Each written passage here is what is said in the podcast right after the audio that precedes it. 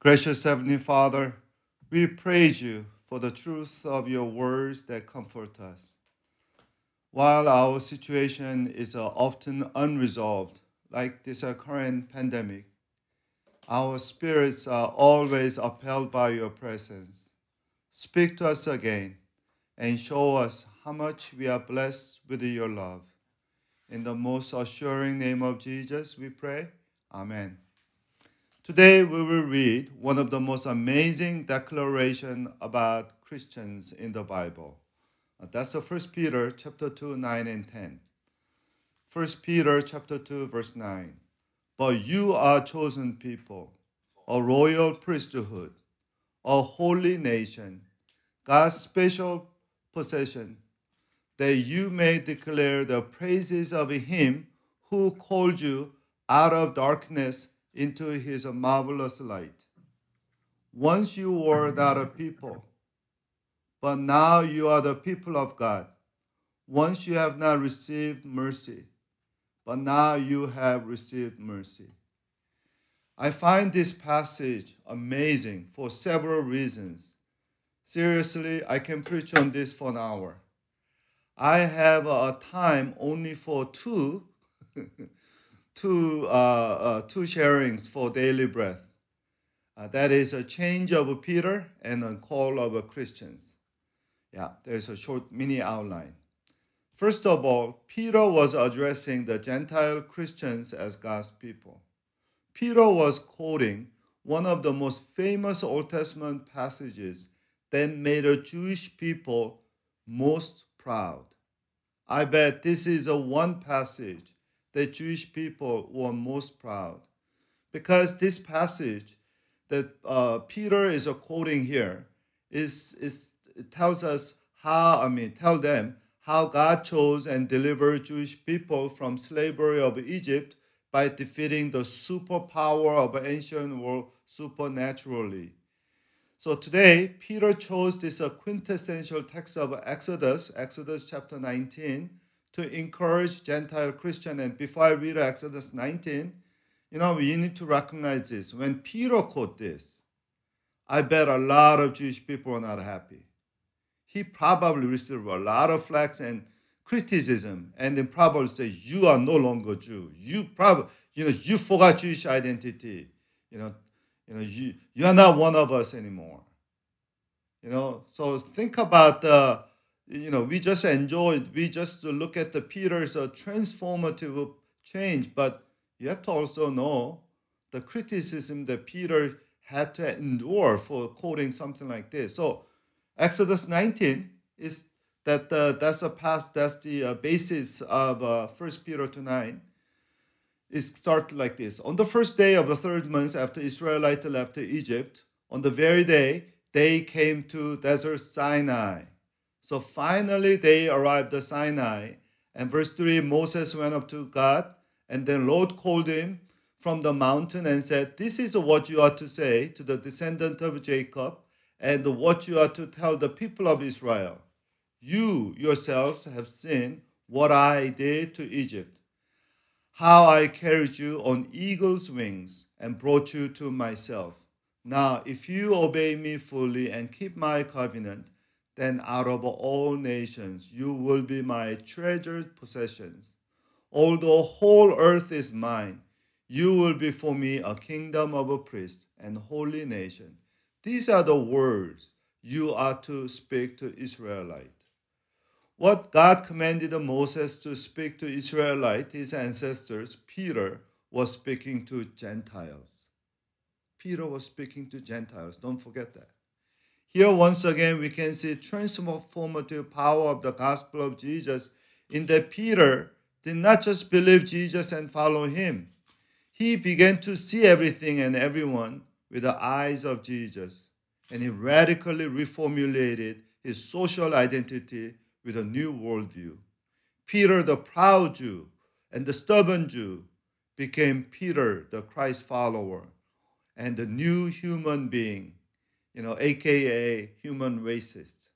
Using Paul's language, Peter became a new humanity. If you look at the Ephesians 2 5, by that's the language of a new humanity. or new creation in 2 Corinthians 5:17. So what is a new creation? One characteristic of a new creation is to see others in light of God's love and grace. You you do not just accept them, but you value others as a potential people of God. The second, Peter called the Gentile Christian to be chosen people, a royal priesthood, holy nation, God's special possession. Here we must see the clear purpose or calling of a Christian life. First, chosen people clarifies the meaning of a biblical election again. We are chosen not just for salvation, though it is included, but we are chosen primarily for serving God as his royal priesthood. Biblical election, once again, remember, it's not about, it's about our holy vocation more than our individual salvation about who are the elects and who are the reprobate. Please don't read a biblical election with a you know, Calvinistic or later theologians you know, lens. That is asking wrong question to you know, uh, uh, wrong question to ancient people. Second, the term royal priesthood doubly emphasizes our calling is an inherited privilege. Inherited privilege. Royalty and priesthood, especially in Jewish context, are not the result of your achievement. It's something one inherited. And we are blessed to be born in the privileged family of royalties and priests. When we are born again through Christ into God's family, we are children of the King, and we have a direct and unlimited access to the King.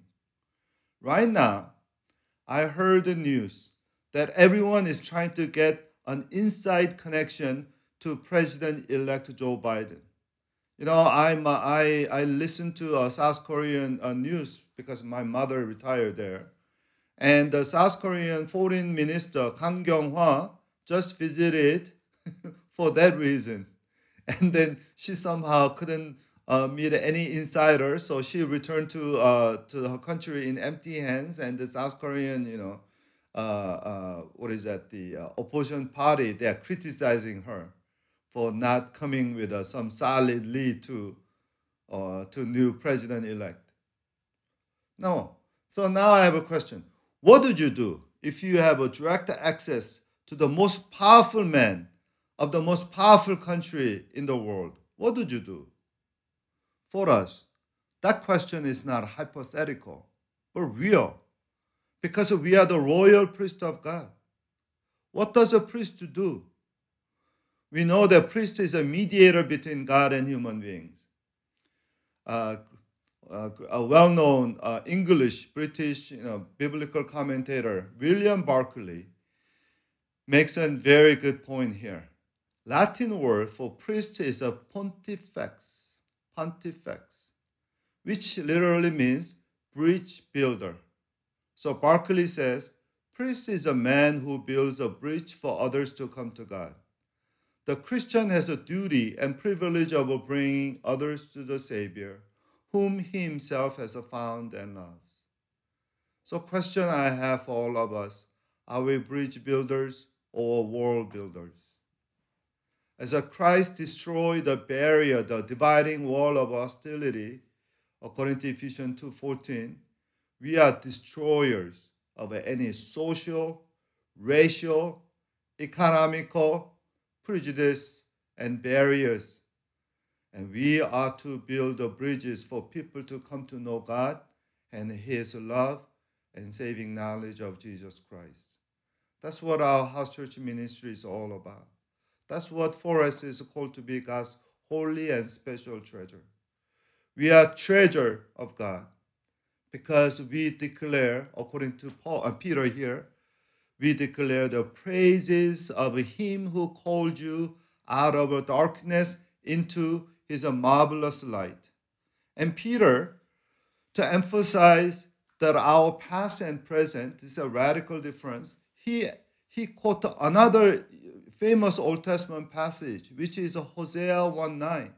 You know, Hosea 1 9, God commanded Hosea to marry Gomer and have children, And uh, he first have a daughter. He named the daughter unloved one, or not loved one. And then when he has a son, this is what God said: Call him Lo Ami. Lo Ami means not my people, for you are not my people. I'm not your God.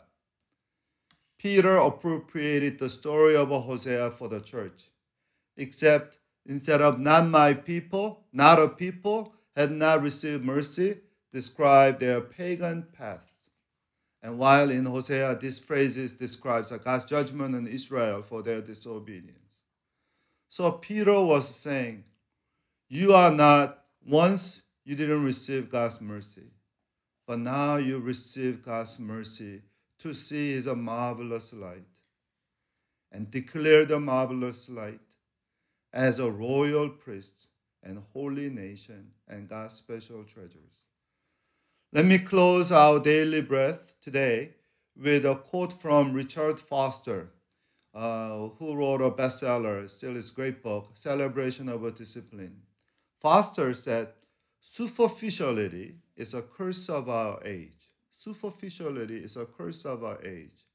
The doctrine of instant satisfaction is a primary spiritual problem. The desperate need today is not for greater number of intelligent people or gifted people. Listen to me. The desperate need of today is for deep people. He said we need to be a deep people. Deep people to reflect this divine, marvelous light. Let us be a deep people of God today. Let's pray. Gracious Heavenly Father, Nothing is more amazing than your grace. Nothing is more empowering than your love, as you chose us to be your royal priests and holy nation and special treasures of God. Help us to be a deep people who reflect your marvelous light. Help us build the bridges and destroy the barriers to block the, your marvelous light to everyone. In the most marvelous name of Jesus, we pray. Amen.